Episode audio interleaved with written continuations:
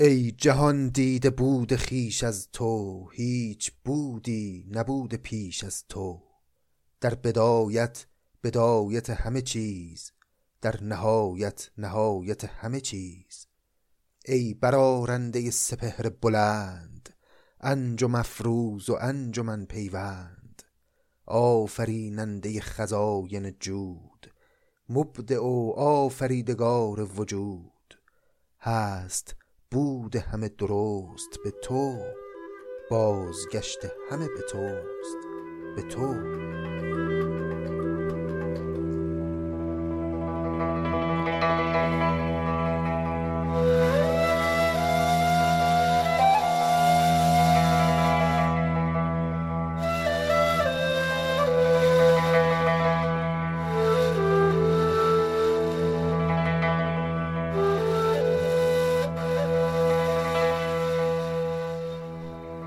سلام. من محمد رضا تاهری هستم و چیزی که میشنوید نخستین قسمت از پادکست نظامی گنجوی است. هدف من در این پادکست این نیست که صرفا فقط قصه های نظامی رو برای شما تعریف بکنم. قصه های نظامی بسیار قصه های زیبایی هستند اما حقیقت اینه که ارزش کار نظامی و علت این که او رو یکی از مهمترین شاعران کلاسیک فارسی دونستن فقط و فقط زیبایی داستانهاش نیست بلکه چگونگی بیان اون داستانها دلیل خیلی بزرگتریه برای اینکه ما نظامی رو یک شاعر مهم بدونیم. در واقع نظامی در بیان جزئیات داستانهاش و در تصویر پردازی هایی که کرده سطحی از قدرت شاعری و توان قلم فرسایی رو به نمایش گذاشته که حقیقتا در تمام ادبیات فارسی بینظیره و منحصر به فرد شبیهش وجود نداره. ما هم در این پادکست قصد داریم که ضمن اینکه داستانهای نظامی رو می‌خونیم زرافت ها و هنرمندی هایی که او در جزئیات توصیفاتش به کار برده رو هم بفهمیم و ازش لذت ببریم. می‌دونید که نظامی پنج تا کتاب داره. کتاب اولش که در جوانی نوشته مخزن الاسراره که موضوعش بیشتر مربوط میشه به مسائل حکمت و عرفان و موضوعات کلامی. کتاب دوم یک تراژدی عاشقانه و بینظیر به نام خسرو و شیرین. کتاب سوم هم عاشقانه معروفی است به نام لیلی و مجنون. کتاب چهارم یک داستان عجیب و رازآلود و هوسآلود به نام هفت پیکر و در نهایت هم کتاب اسکندرنامه که البته خود اسکندرنامه شامل دو تا کتاب میشه. بیشتر مردم ما کم و بیش با داستانهای خسرو و شیرین و لیلی و مجنون آشنان. حالا اگر نخونده باشن این قصه ها رو دست کم اسم شخصیت های این قصه ها به گوششون خورده. اگرچه باز اکثر مردم از جزئیات خیلی زیبا و جالبی که تو این داستان ها وجود داره اصلا بیخبرن. فقط یه چیزی درباره این شخصیت ها شنیدن. اما به هر صورت کم و بیش آشنایی بیشتری با این دوتا منظومه وجود داره. اما خیلی کم دیدیم و شنیدیم که مردم ما و کلا فارسی زبانان آشنایی چندانی داشته باشند با منظومه هفت پیکر در حالی که هفت پیکر حقیقتا یکی از بهترین منظومه های تمام تاریخ ادبیات فارسیه. یه ویژگی های خاص و منحصر به فردی داره که مطالعهش می‌تونه واقعا برای همه لذت بخش باشه. از یه طرف پر از مسائل اروتیک و هوسالوده از یه طرف مسائل حکمی و فکری و اندیشهی و اخلاقی رو حتی بیان می‌کنه. اینها رو با هم تلفیق کرده به یک شکل هنرمندانه ای هر کسی خلاصه متناسب با حال و احوال خودش می‌تونه لذت ببره و بهرهمند بشه از این کتاب. از این رو ما هم در پادکست نظامی گنجوی تصمیم گرفتیم که از هفت پیکر آغاز کنیم که نظامی رو منحصر در لیلی و مجنون و خسرو و شیرین نبینیم. و در همون قدم اول با یک وجه متفاوتی از این شاعر آشنا بشیم تا در مجموع بتونیم شناخت بهتری از او حاصل بکنیم. پس آغاز می‌کنیم پادکست نظامی گنجوی رو با منظومه هفت پیکر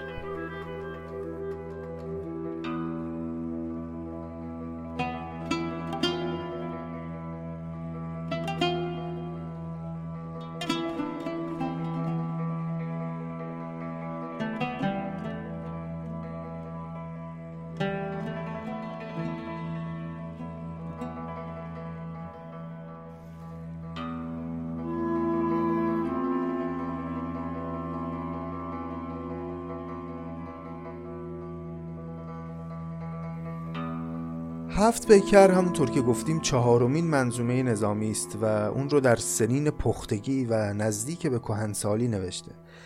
قبل از هفت پیکر دو تا کتاب خسرو و شیرین و لیلی و مجنون خیلی هر دو مورد پسند مردم واقع شده بود. هم مردم هم حاکمان اون رو پسندیده بودن و اسم نظامی حسابی سر زبون ها افتاده بود. اما بعد از اون دوتا کتاب نظامی به یک سکوت طولانی مدت حدود نه سال فرو میره و هیچ اثری در اون دوره خلق نمی‌کنه تا اینکه نامه ای از حاکم مراغه به دستش می‌رسه که آقایی بوده به نام عطابک علاءالدین محمد که در تاریخ معروف به شاه کرپرسلان. این آقای کرپرسلان در نامش از نظامی درخواست می‌کنه که برای ما و به نام ما یک منظومه جدیدی رو بیا و خلق کن. نظامی هم که شاید فقط دنبال یک بهانه بوده میپذیره و دست به کار نگارش هفت پیکر میشه. بالاخره نظامی شاید بعدش نمی اومده که هم به خودش و به دیگران ثابت کنه که هنوز همون شاعر توانمند سالهای پیشه و هم در این سنین پختگی اصاره سالها مطالعه و اندیشه و تجربه و فضل خودش رو بیاد و در یک منظومه جدید به نمایش بگذاره. و البته هم رضایت شاه رو هم فراهم کنه و احیانا یک سله خوبی هم مثلا از او بگیره. خلاصه انگیزه های زیادی داشته نظامی برای اینکه هفت پیکر رو بنویسه و هفت پیکر کتاب ارزشمند و درخوری از آب در بیاد. اما حالا که می‌خواد آقای نظامی شروع بکنه به آغاز نوشتن منظومه جدید خودش با یک مشکلی مواجهه. در مقدمه کتاب درباره این مشکل مفصل گفته نظامی بهمون. ما هم در قسمت های بعد به فراخور این مقدمه رو خواهیم خوند. بخش بخش می‌کنیم. هر قسمت یک کمی از مقدمه رو می‌خونیم که تا پایان داستان که برسیم مقدمه کتاب رو هم علاوه بر خود داستان خونده باشیم. اما تو این قسمت اول بد نیست که به این قسمت از مقدمه اشاره مختصری بکنیم. در گذشته شاعران و نویسندگان ما وقتی یک داستانی رو می‌خواستن بنویسن رسم بر این بوده که می اومدن داستان خودشون رو منطبق می‌کردن برای یک واقعه تاریخی. یعنی یه روایتی که از پیش در متون تاریخی و اسطوره‌ای مثلا بوده و مردم گوششون با شخصیت های اون روایت آشنا بوده رو اونو می‌گرفتن و با یک بیان تازه و رنگ و لعاب تازه از نو میساختنش.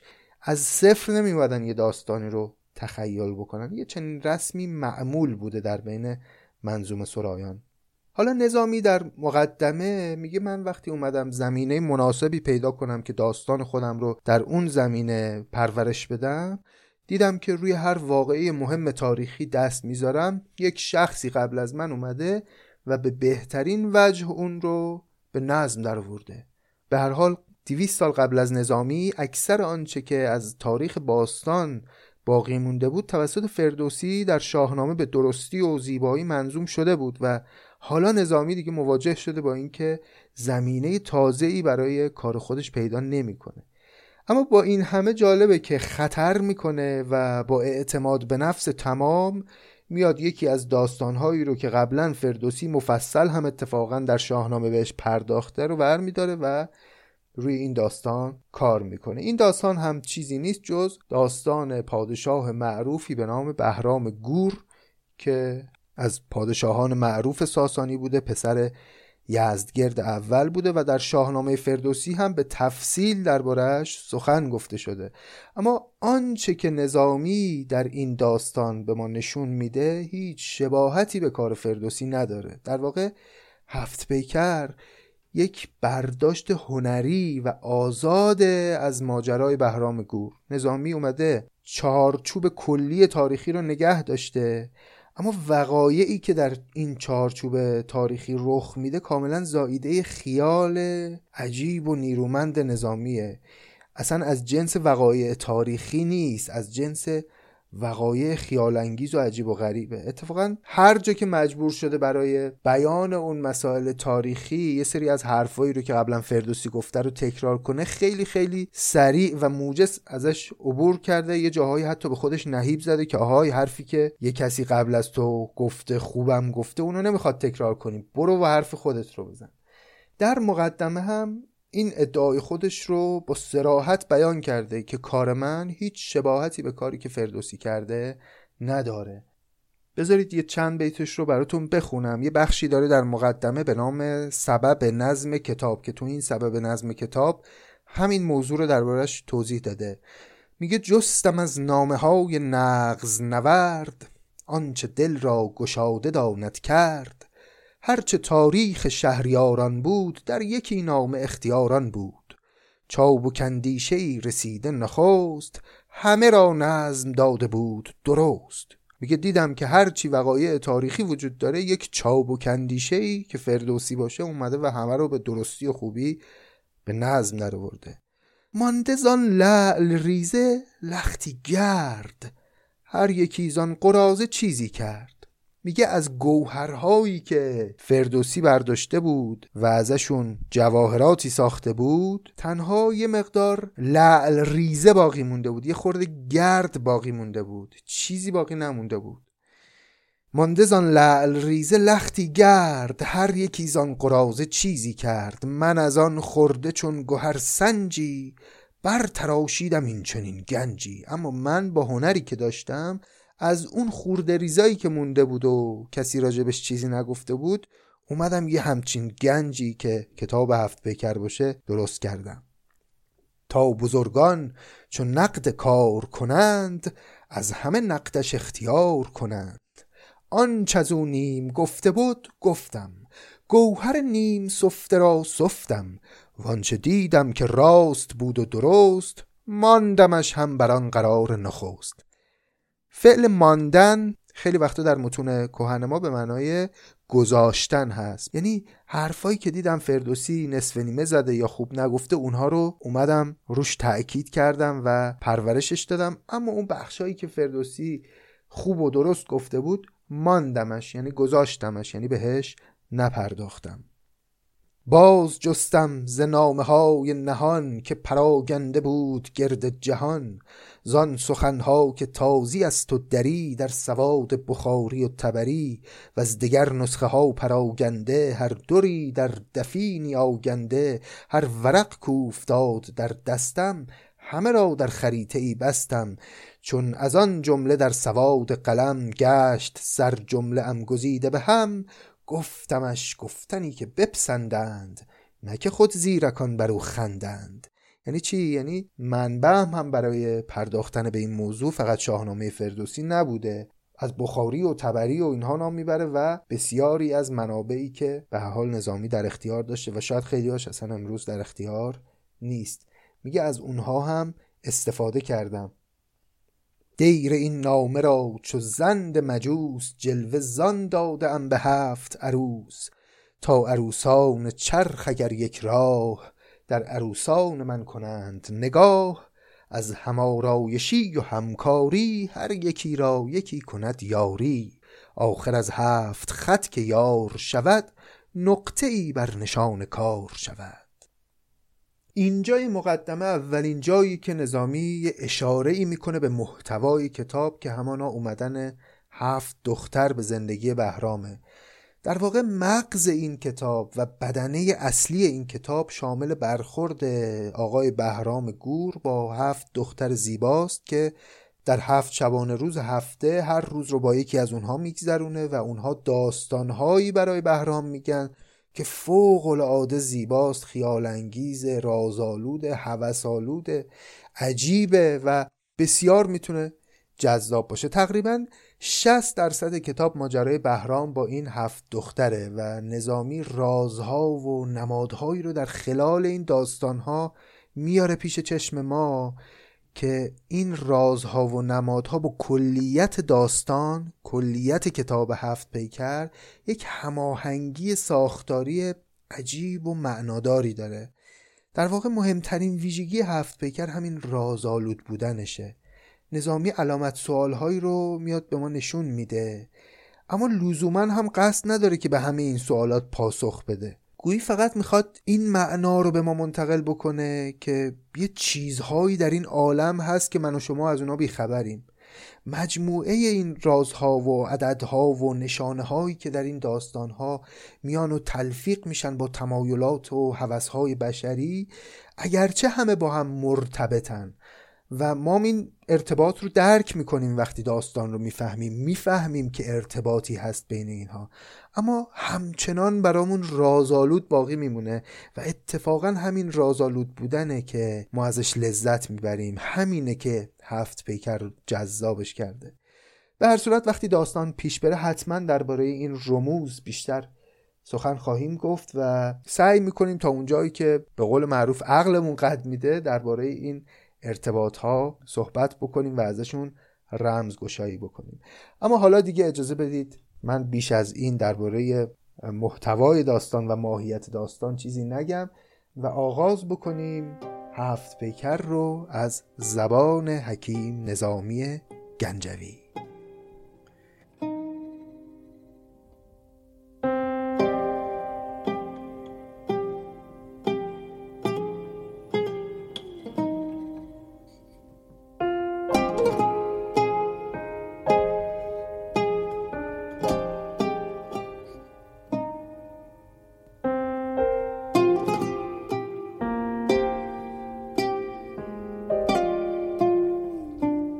گوهرآمای گنج خانه راز گنج گوهر چنین گشاید باز. کاسمان را ترازوی دو سر است در یکی سنگ و در یکی گهر است. از ترازوی او جهان دورنگ گه گهر بر سر آورد گه سنگ. صلب شاهان همین اثر دارد بچه یا سنگ یا گهر دارد. گاهی آید ز گوهری سنگی گاه لعلی ز کهربا رنگی گوهر و سنگ شد به نسبت و نام نسبت یزدگرد با بهرام. پس همین ابتدای داستان نظامی تکلیف رو برای ما روشن کرد. نسبت یزدگرد و بهرام مثل نسبت سنگ و گوهر بود. آنچنان که از دل سنگ گاهی اوقات گوهر بیرون می‌کشند در معادن از نسل یک پادشاه بد و بزهگری مثل یزدگرد پادشاه خردمند و خوبی مثل بهرام به این دنیا اومد آن زد و این نواخت این عجب است. سنگ با لعل و خار با رتب است. هر کرا این شکست پایی داد آن لطف کرد و مومیایی داد. هر کیو که یزدگرد بهش ظلم کرده بود و هر چیزی رو که خراب کرده بود بهرام وقتی سالها بعد به قدرت رسید اونها رو جبران کرد. روز اول که صبح بهرامی از شب تیره برد بدنامی کور تابان کیمیای سپهر کاگهی بودشان ز ماه و ز مهر. در ترازوی آسمان سنجی باز جستند سیم ده پنجی. خود زر ده دهی به چنگ آمد در ز دریا گهر ز سنگ آمد. یافتند از طریق پیروزی در بزرگی و عالم افروزی طالعش هوت و مشتری در هوت زهره با او چو لعل با یاقوت.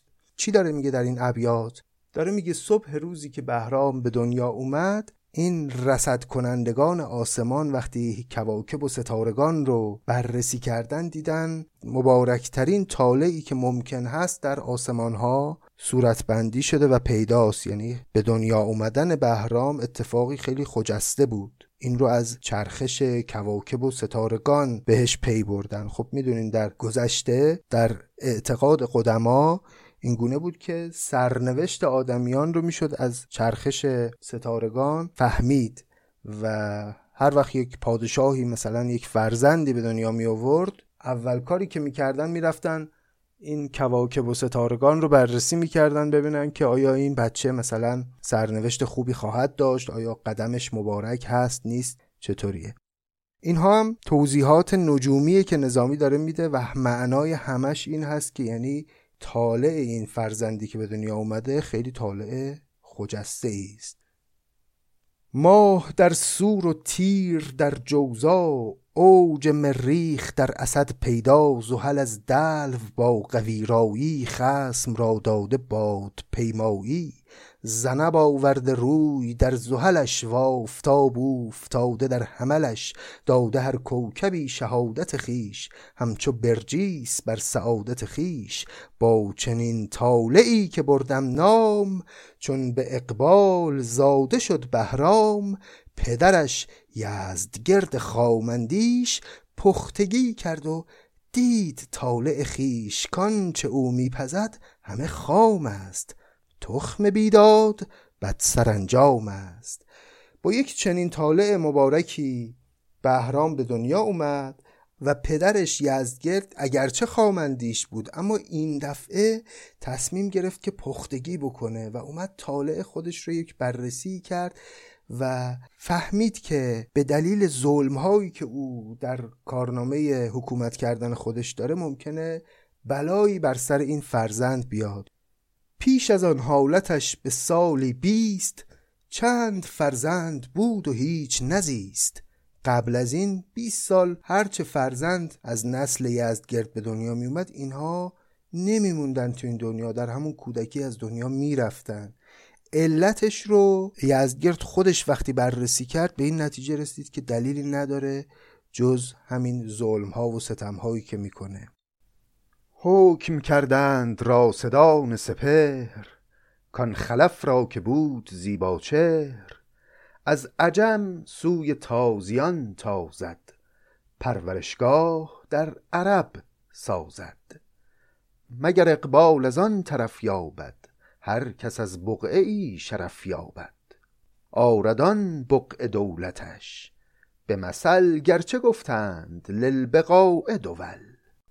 پس اون راسدان سپهر یعنی اون کسانی که کواکب و ستارگان رو بررسی می‌کنن پیشنهاد کردند که اگه می‌خوای این بچه بمونه باید بفرستیش بره در سرزمین های عرب پرورش پیدا بکنه و اونجا رشد بکنه.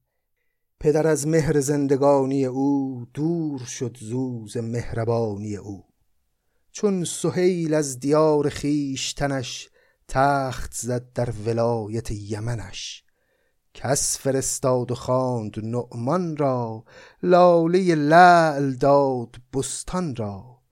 تا چون نعمان کند گلفشانی گردد آن برگ لاله نعمانی. آلت خسرویش بردوزد ادب شاهیش بیاموزد. نعمان کی بود؟ پادشاه یمن. پس یزدگرد دل کند از فرزند خودش و تصمیم گرفت که این کارو بکنه و بچه رو بفرسته در سرزمین های عرب. اونجا پرورش پیدا کنه. پس یه کسی رو فرستاد و نعمان رو که پادشاه یمن بود فرا خوند که بیا اینجا به تختگاه ایران که ما کارت داریم. خب می‌دونید اون حکومت های کوچیک اطراف ایران همه به نوعی فرمانبر امپراتوری ایران بودن دیگه. پس نعمان هم اطاعت امر کرد و اومد تا یزدگرد فرزند رو به او بسپاره.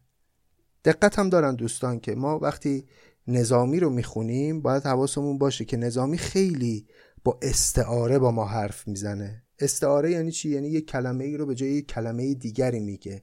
مثلا میگه که کس فرستاد و خواند نعمان را لاله لعل داد بستان را. یعنی به بستان لاله لعل داد.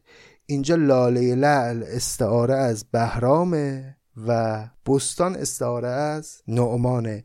لاله لعل یعنی لاله سرخ چون لعل سرخ رنگ دیگه. یعنی لاله ای که رنگش مثل لعل سرخه.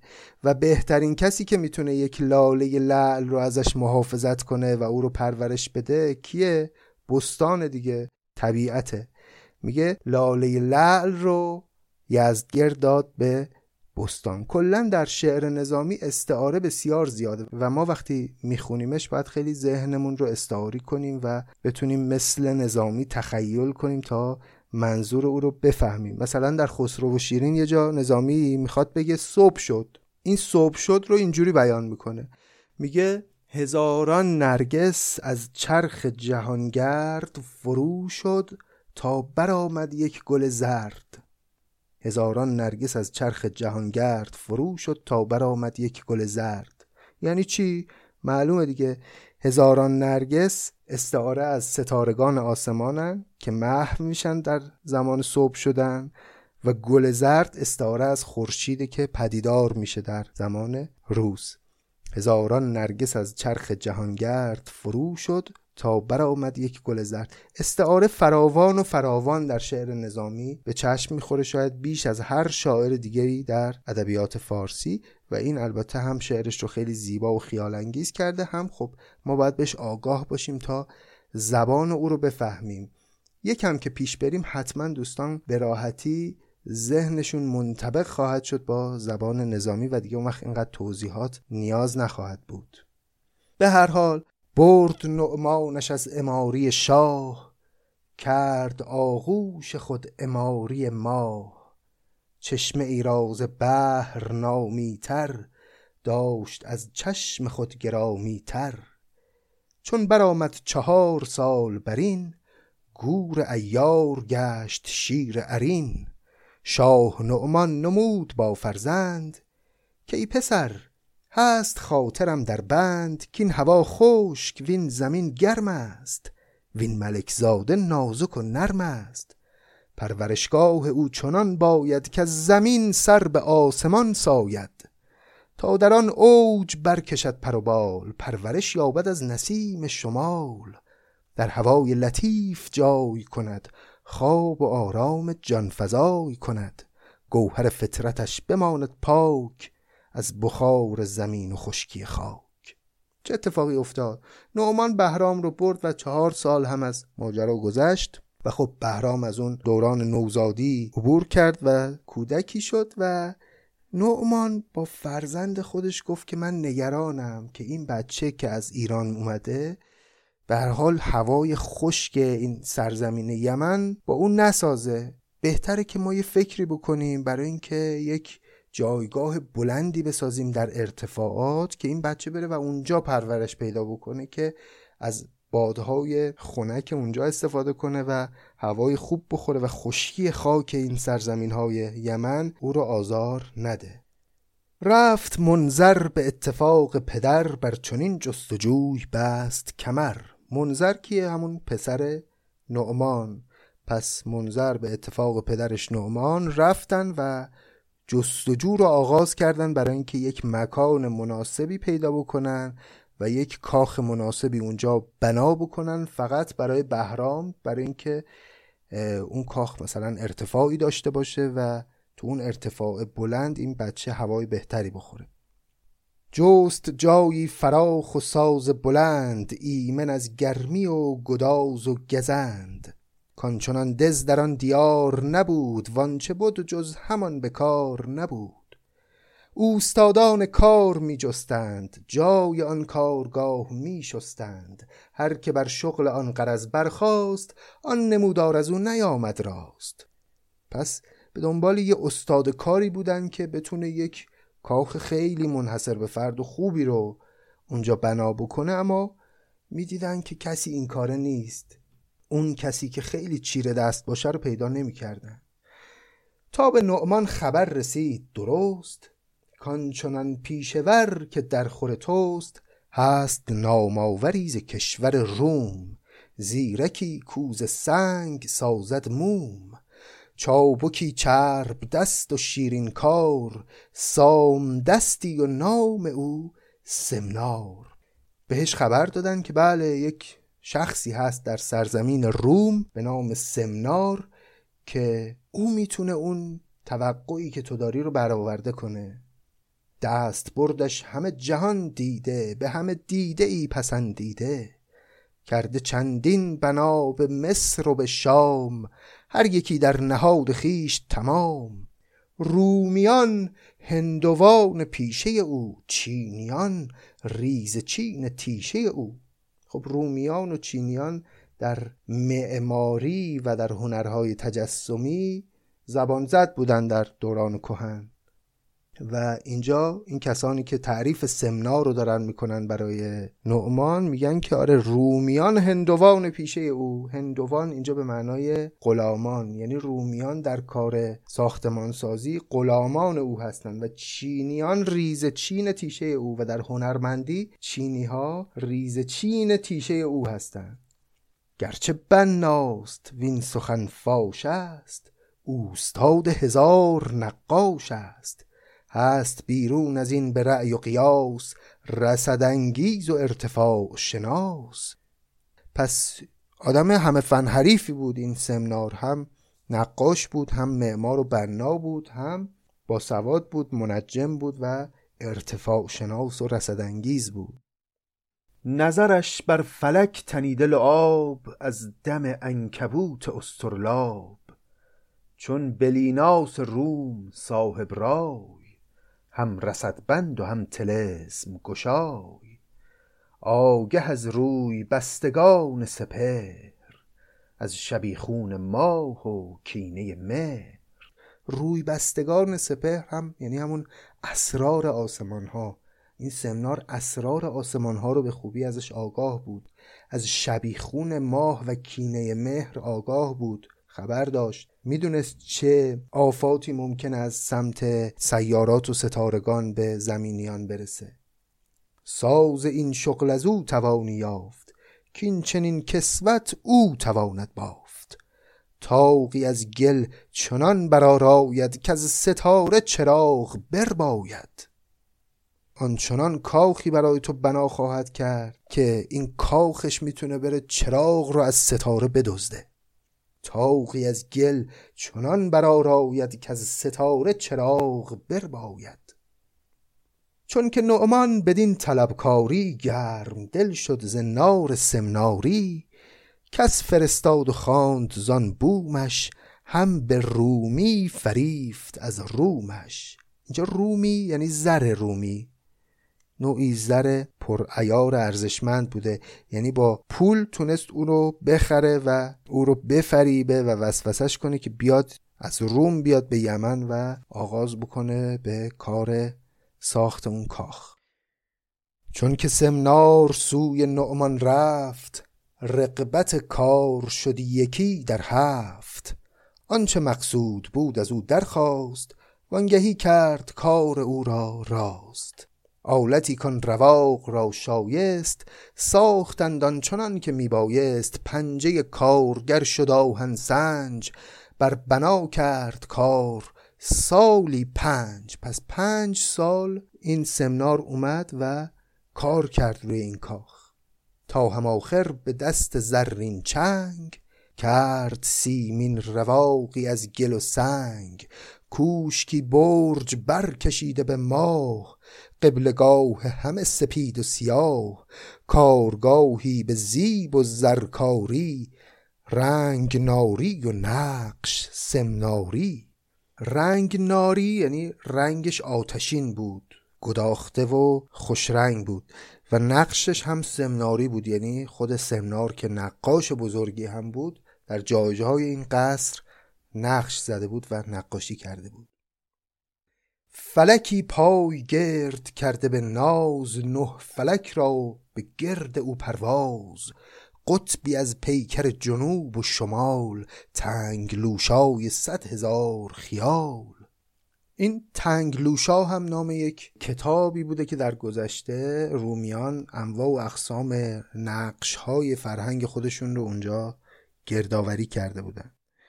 مانده را دیدنش مقابل خواب تشنه را نقش او برابر آب. آفتاب بر برو فگندی نور دیده را در اصابه بستی هور وقتی آفتاب میتابید بر این قصر آنچنان نور منعکس می‌شد ازش که هوریان بهشتی باید چشمها رو میپوشوندند تا نور منعکس شده از قصر چشمهاشون رو آزار نده. کلمه اصابه یعنی پوشش سر دستار. آفتاب بر برو فگندی نور دیده را در اصابه بستی هور چون بهشتش درون پراسایش چون سپهرش برون پرارایش سقلش از مالش سریشم و شیر گشته آینوار عکس پذیر.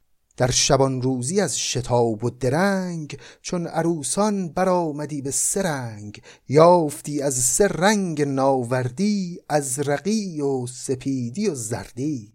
صبح دم ز آسمان ازرق پوش چون هوا بستی از رقی دوش. کافتاب آمدی برون ز نورد چهره چون آفتاب کردی زرد. چون زدی ابر کله بر خورشید از لطافت شدی چو ابر سفید. پس یه ویژگی دیگه ای که این قصر داشت این بود که از مالش سریشم و شیر یه طوری این نمای این قصر رو ساخته بود سمنار که در شبانه روز به سه رنگ به سه رنگ مختلف در می اومد. صبحها آبی رنگ می‌شد ازرقی می‌شد ازرقی یعنی آبی. و وقتی که خورشید برمی اومد و ظهر می‌شد این کاخ هم همرنگ آفتاب زرد می‌شد و در نهایت هم هنگامی که غروب می‌شد و خورشید می‌رفت سفید رنگ دیده می‌شد. با هوا در نقاب یک رنگی گاه رومی نمود و گه زنگی. چون که سمنار از آن عمل پرداخت خوب ترزان که خواستند بساخت. زاسمان برگذشت رونق او خور به رونق شد از خورنق او. یعنی خورشید رونق بیشتری پیدا کرد به خاطر این کاخ خورنق. یعنی خورشید بهتر به چشم می اومد در معرض این کاخ و در جوار این کاخ. داد نعمان به نعمتیش نوید. که به یک نیمزان نداشت امید از شتر بارهای پرزر خشک و از گرانمایه های گوهر و مشک بیشتر زان که در شمار آید تا دگر وقتها به کار آید.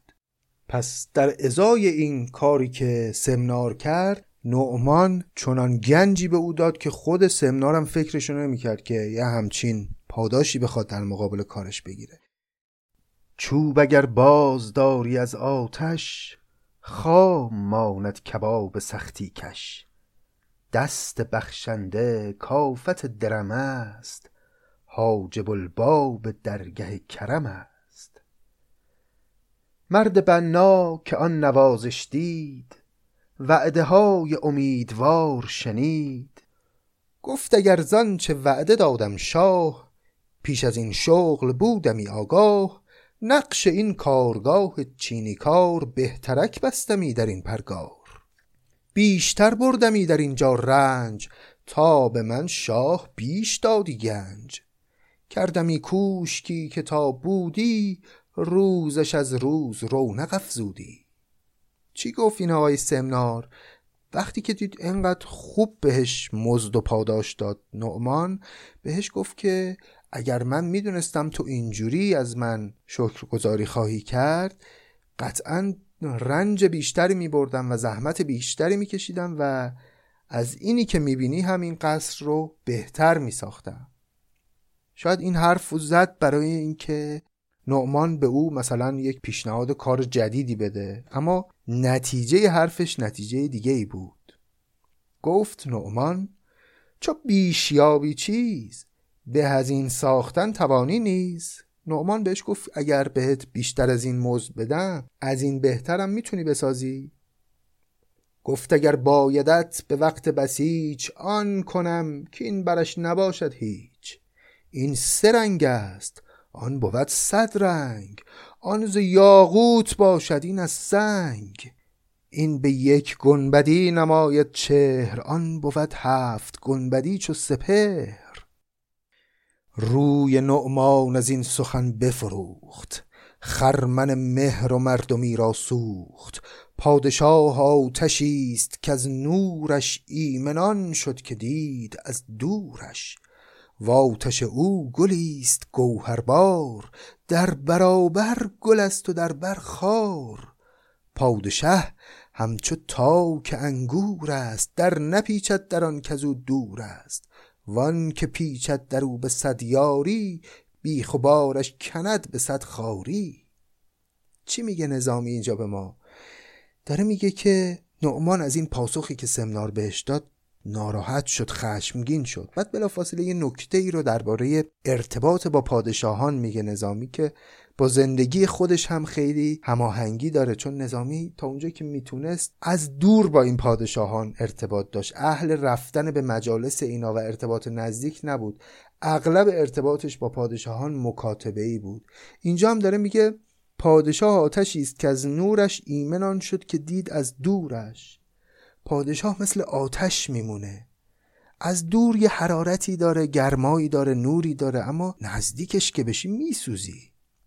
اونهایی که بیش از حد می‌خوان به قدرت و اون مرکز قدرت نزدیک بشن اولش جذاب گوهرباره احساس می‌کنی به پول و ثروت و گنج و همه چیز می‌رسی اما ناگهان یقه آدمی رو می‌گیره و خدا می‌دونه بعدش چه بلایی به سر میاد.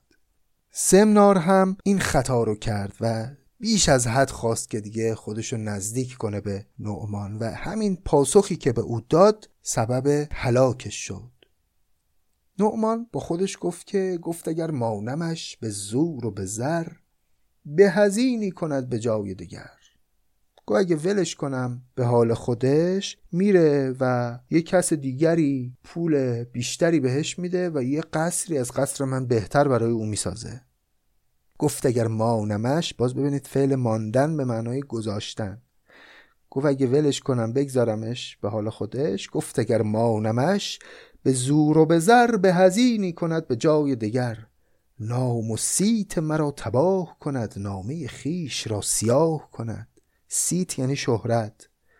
نام منو و شهرت منو که از صدقه سر ساخته شدن این قصر هست تباه می‌کنه خراب می‌کنه. پس چیکار کرد؟ کارداران خویش را فرمود تا برند از دز افگنندش زود. دستور داد به نوکران خودش که ببرن این آقای سمنا رو از همون قلعه که از همون کاخی که خودش ساخته از بالای او پرتش کنن پایین. کارگر بین که خاک خونخوارش چون فگند از نشانه کارش. کرد قصری به چند سال بلند به زمانیش از او زمان فگند.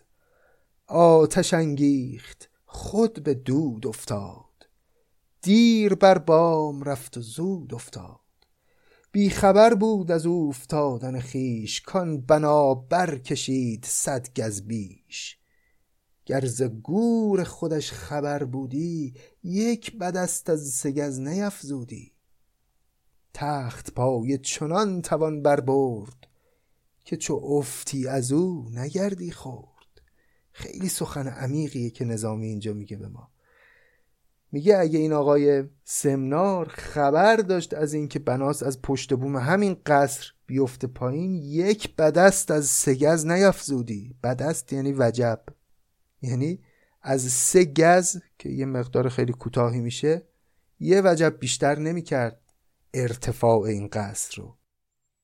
گرز گور خودش خبر بودی یک بدست از سگز نیفزودی. تخت پایه چنان توان بربرد که چه افتی از او نگردی خورد.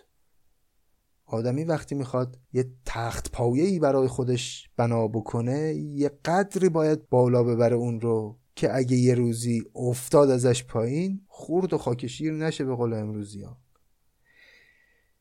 نام نعمان بدان بنای بلند از بلندی به مهر ساند کمند. خاک جادوی مطلقش می‌خواند خلق رب الخورنقش می‌خواند. پس مردم دیگه نعمان رو رب الخورنق میخواندند. چون اسم این کاخی که سمنار بنا کرده بود بود کاخ خورنق و به طبع او نعمان رو پادشاه خورنق بهش صفت دادن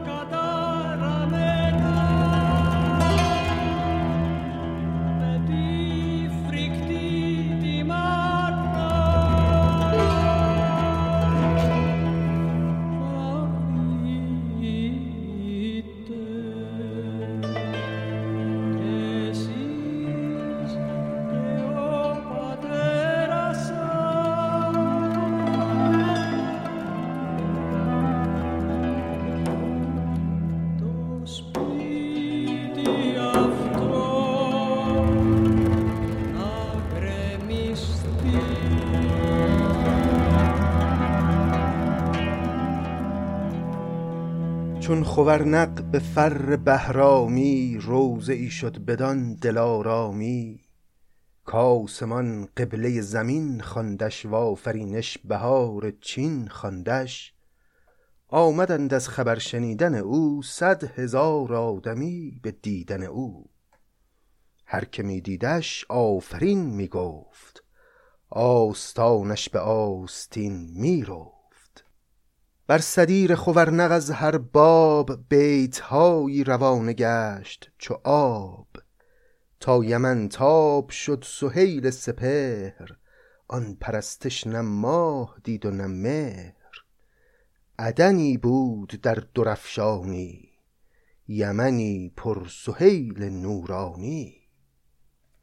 پس دیگه خورنق این کاخ مشهور که ساخته شده بود به دست سمنار شهرت جهانی پیدا کرده بود و این شهرت کاخ خورنق سبب شهرت سرزمین یمن و شهرت پادشاهی نعمان هم شده بود و از همه جای عالم می اومدند. برای دیدن کاخ خورنق شاعران شعرهای زیبا می سرودند پرستش ها و ستایش ها می کردند بیت ها روانه می کردند در وصف این کاخ و نظامی میگه تا یمن تاب شد سهیل سپهر آن پرستش نه ماه دید و نه مهر. یعنی هیچگاه در عالم از زمانی که ستاره سهیل در آسمان میتابید تا به اون روز هیچ وقت چنین پرستش هایی هیچ بنایی به خودش ندیده بود. هیچ ساختمونی هیچ کاخی نبود که این چنین او رو ستایش کنند شاعران و پرستندگان. یمن از نقش او که نامی شد در جهان چون ارم گرامی شد. شد چو برج حمل جهان آرای. برج حمل یعنی فصل بهار. شد چو برج حمل جهان آرای خاصه بهرام کرده بودش جای. چون که بر شد به بام او بهرام زهره برداشت بر نشاطش جام کوشکی دید کرده چون گردون آفتابش درون و ماه برون.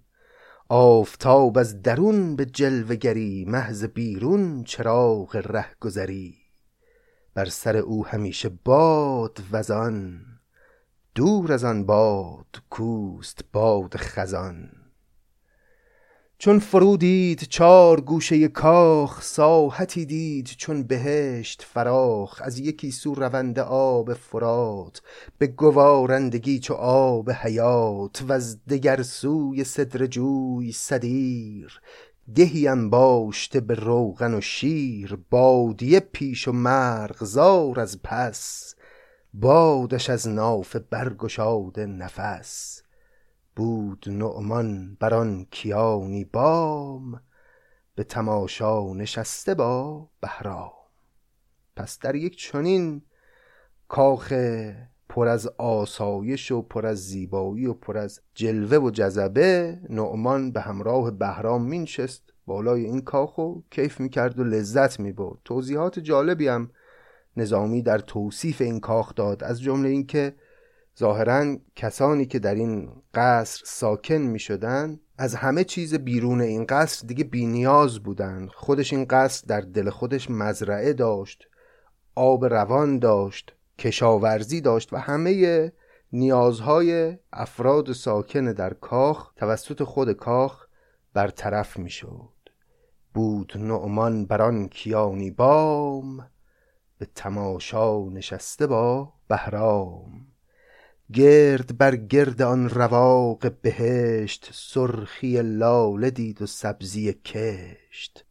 همه صحرا بساط شوشتری جایگاه تذرو و کبک دری. گفت از این خوبتر چه شاید بود؟ به چنین جای شاد باید بود. این حرفی بود که نعمان زد وقتی بر بام کاخ خورنق نشسته بود و لذت می برد از این همه شکوه و این همه آسایشی که در این کاخ هست. گفت از این خوبتر چه شاید بود؟ به چنین جای شاد باید بود.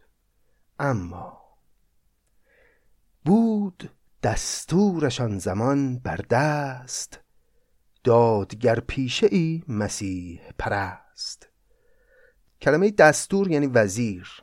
یه وزیری داشت این آقای نعمان که هم مرد دادگر پیشه ای بود انسان عادلی بود و هم مسیح پرست بود. یگان پرست بود اهل دین مسیحیت بود.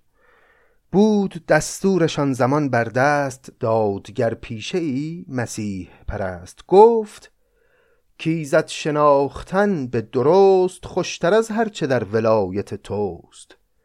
گر تو زان معرفت خبرداری دل از این رنگ و بوی برداری. در اوج این احوال که نعمان داره لذت می‌بره از شکوه کاخ خورنق یه حرف متفاوتی زد بهش این وزیر. گفت کیزت شناختن به درست خوشتر از هرچه در ولایت توست. هرچه که در زیر ولایت و سلطه تو هست هر قدم که ارزشمند باشه به شناختن ایزد نمی‌رسه. گفت کیزد شناختن به درست خوشتر از هرچه در ولایت توست. گر تو زان معرفت خبرداری دل از این رنگ و بوی برداری. تو اگه خدا رو بشناسی اگه خبردار از معرفت الهی بشی دل بر می‌کنی از رنگ و بوی این کاخ و زیبایی ها و آسایش هایی که برای تو آورده. اگر خدا رو بشناسی ذاتش انگیز آن شراره گرم شد دل سخت کوش نعمان نرم. تا فلک برکشیده هفت حسار منجنیقی چنین نشد بر کار. آتش این حرفی که وزیر زد افتاد به دل نعمان و نظامی میگه تا فلک برکشیده هفت حسار منجنیقی چنین نشد بر کار. تا دنیا بوده تا اون روز چنین منجنیقی به وجود نیامده بود و چنین منجنیقی چیزی رو اونچنان پرتاب نکرده بود. حالا این منجنیق چیه؟ منجنیق همین حرفیه که این وزیر گفت به نعمان. چرا؟ چون نعمان رو تکان داد. نعمان رو در واقع پرتاب کرد به یه عالم دیگه. ذاتش انگیز آن شراره گرم شد دل سخت کوش نعمان نرم نعمان که دل سخت کوشی داشت در ساختن دنیا و فراهم کردن عظمتها و شکوههای دنیوی. حالا دلش نرم شد از این یک سخن کوچکی که این وزیر گفت. تا فلک بر کشیده هفت حسار منجنیقی چنین نشد بر کار. چون که نعمان شد از رواق به زیر در بیابان نهاد روی چو شیر از سر گنج و مملکت برخاست. دین و دنیا به هم نیاید راست. رخت بر بست از آن سلیمانی چون پری شد ز خلق پنهانی. کس ندیدش دگر به خانه خیش اینت کی خسرو زمانه خیش پس نعمان بعد از شنیدن این حرف از رواق خورنق اومد پایین و راه بیابان رو گرفت و رفت و دیگه هیچکس پیداش نکرد. رفت. رفت و گم شد. رفت و محو شد. دیگه هیچ اثری از نعمان کسی پیدا نکرد. این همون کار منجنیق بود که اون سخن اون سخن ظاهرا خیلی معمولی و کوتاهی که اون وزیر گفت ناگهان آتشی داشت و این آتش به دل نعمان افتاد و او رو پرتاب کرد گویی به عالم دیگه. اومد پایین از کاخ و راه بیابان رو گرفت و رفت. این یکی از رازهای هفت پیکره یکی از اولین رازهای هفت پیکر این کتاب رمز و راز زیاد داره و شاید نخستینش همین رفتن ناگهانی نعمان هست که اینجا اتفاق افتاد و البته اگر داستان رو دنبال کنیم می‌بینیم در مراحل پایانی قصه در صفحات پایانی کتاب اتفاقاتی رخ میده که به نوعی این واقعه متحول شدن نعمان و رفتن او و گم شدن او در بیابان به نوعی دوباره برای ما تداعی میشه. کس ندیدش دگر به خانه خیش. ایند کیخسرو زمانه خیش.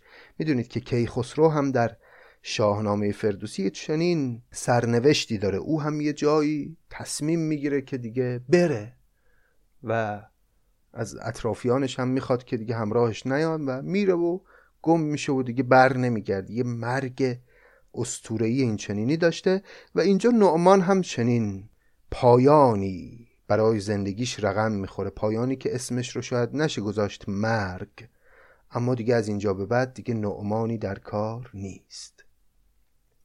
گرچه منظر بسی نمود شتاب حاطف دولتش نداد جواب.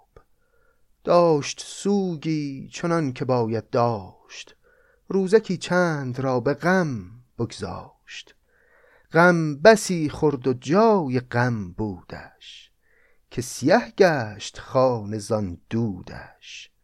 چون نبود از سریر و تاج گزیر باز مشغول شد به تاج و سریر. پس پسر نعمان که اسمش بود منظر شتاب کرد و دوید در این بیابانها و تلاش کرد برای اینکه پدر رو پیدا بکنه موفق نشد و بعد از اون چند روزی رو به غم سپری کرد و سوگ پدر رو در دل داشت و در نهایت به این نتیجه رسید که خب غم خوردن بیش از این فایده نداره و باید بنشینه به جانشینی او و در واقع پادشاهی یمن. پس از نعمان به پسرش منظر رسید. چون نبود از سریر و تاج گزیر باز مشغول شد به تاج و سریر. جور بس کرد و داد پیش آورد ملک را بر قرار خیش آورد. بر سپهداریش به ملک و سپاه خلعت و دلخوشی رسید ز شاه.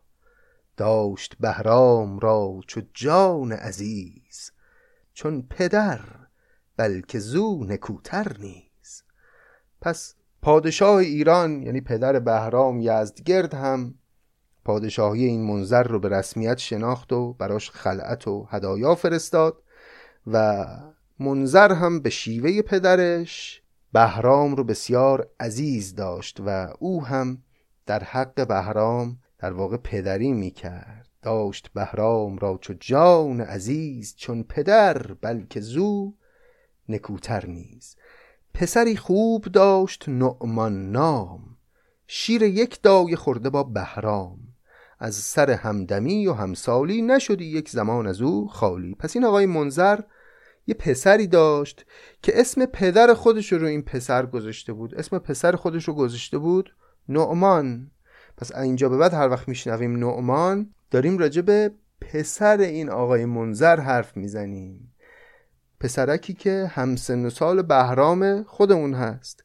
پسری خوب داشت نعمان نام شیر یک دایه خورده با بهرام. از سر همدمی و همسالی نشدی یک زمان از او خالی. از یکی تخت حرف خواندندی در یکی بزم در فشاندندی. هیچ روزی چو آفتاب از نور این از آن آن از این نگشتی دور. نعمان پسر منظر و بهرام همسن و سال بودن با هم درس میخوندن و چون شیر یک دایه رو با هم خورده بودن و به نوعی برادر خونده هم بودن و با هم بزرگ می شدن شاهزاده در آن حصار بلند پرورش می گرفت سالی چند.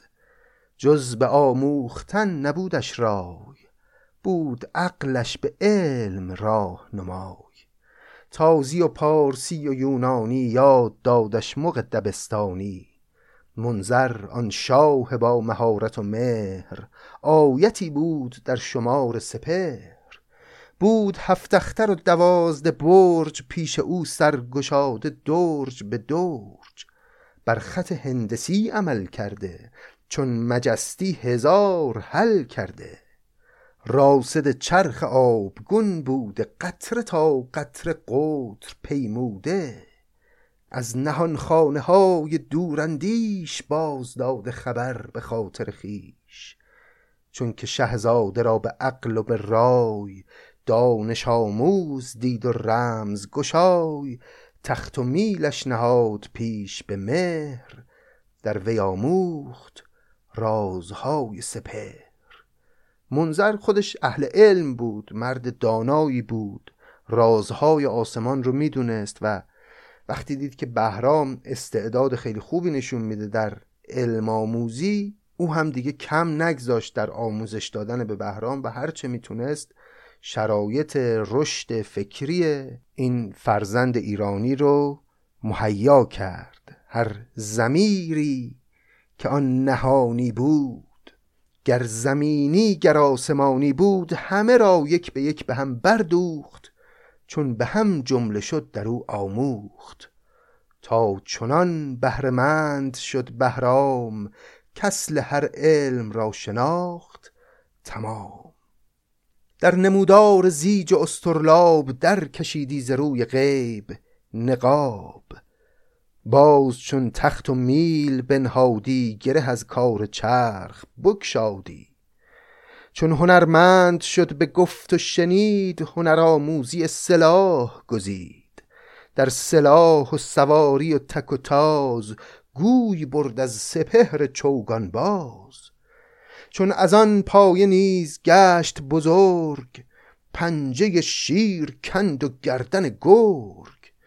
تیغ صبح از سنان گذاری او سپر افگند با سواری او.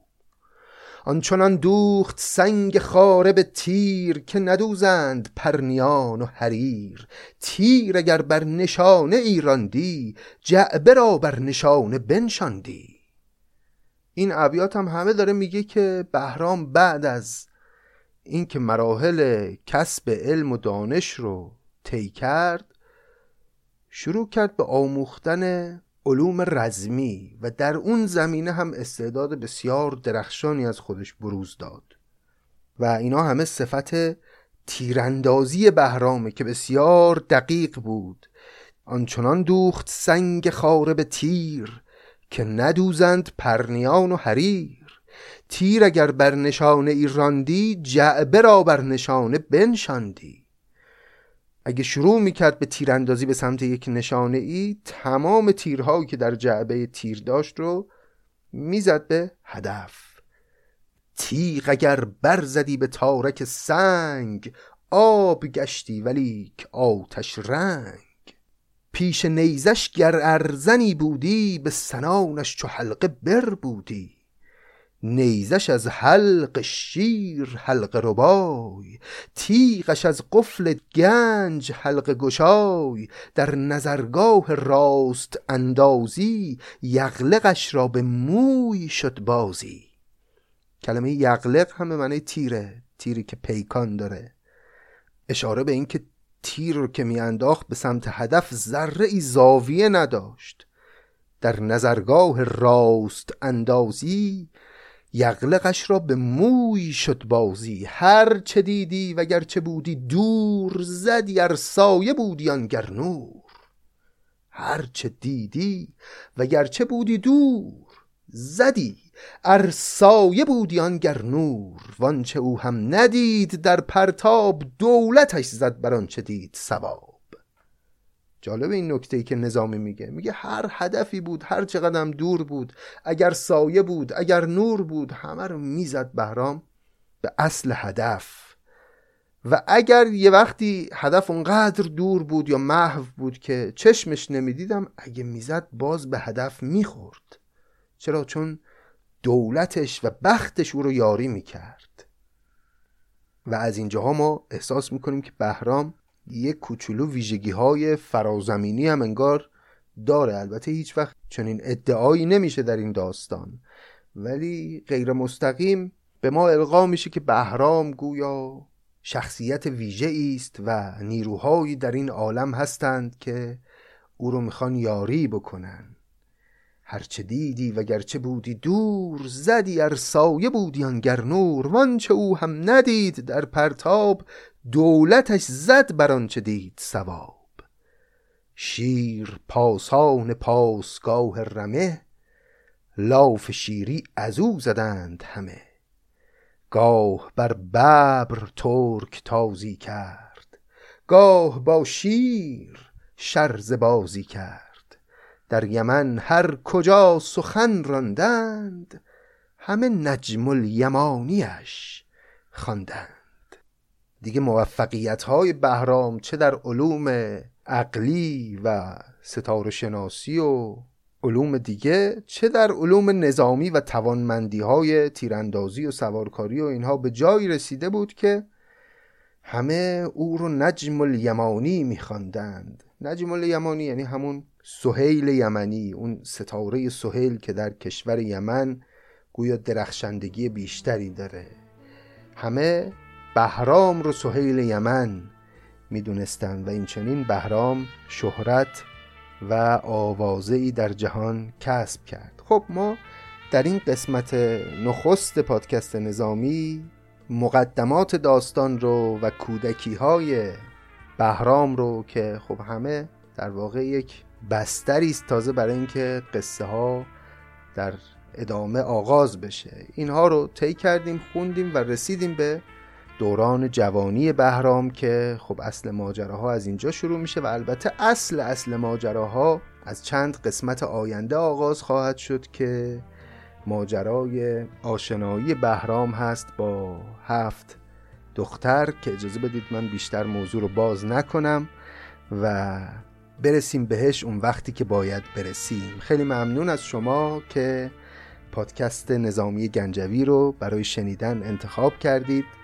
ممنون میشم. اگر این کار رو میپسندید به علاقمندان به ادبیات معرفیش کنید. در شبکه های اجتماعی ما رو به دوستانتون معرفی کنید و از این طریق کمک کنید که آثار کمتر شناخته شده ادب فارسی به علاقمندان به ادبیات شناسونده بشه و این همه گنجینه و زیبایی و حکمت و هنرمندی که لابلای ابیات شعر نظامی دست نخورده باقی مونده حیفه که همینطور ناشناخته بمونه و چه خوب که فارسی زبانان به خصوص اونهایی که از آثار ادبی لذت می‌برن آشنا بشن با این همه زیبایی. بازم ممنونم که ما رو شنیدید. روزگارتون خوش باد. تا ادامه هفت پیکر خدا نگهدار.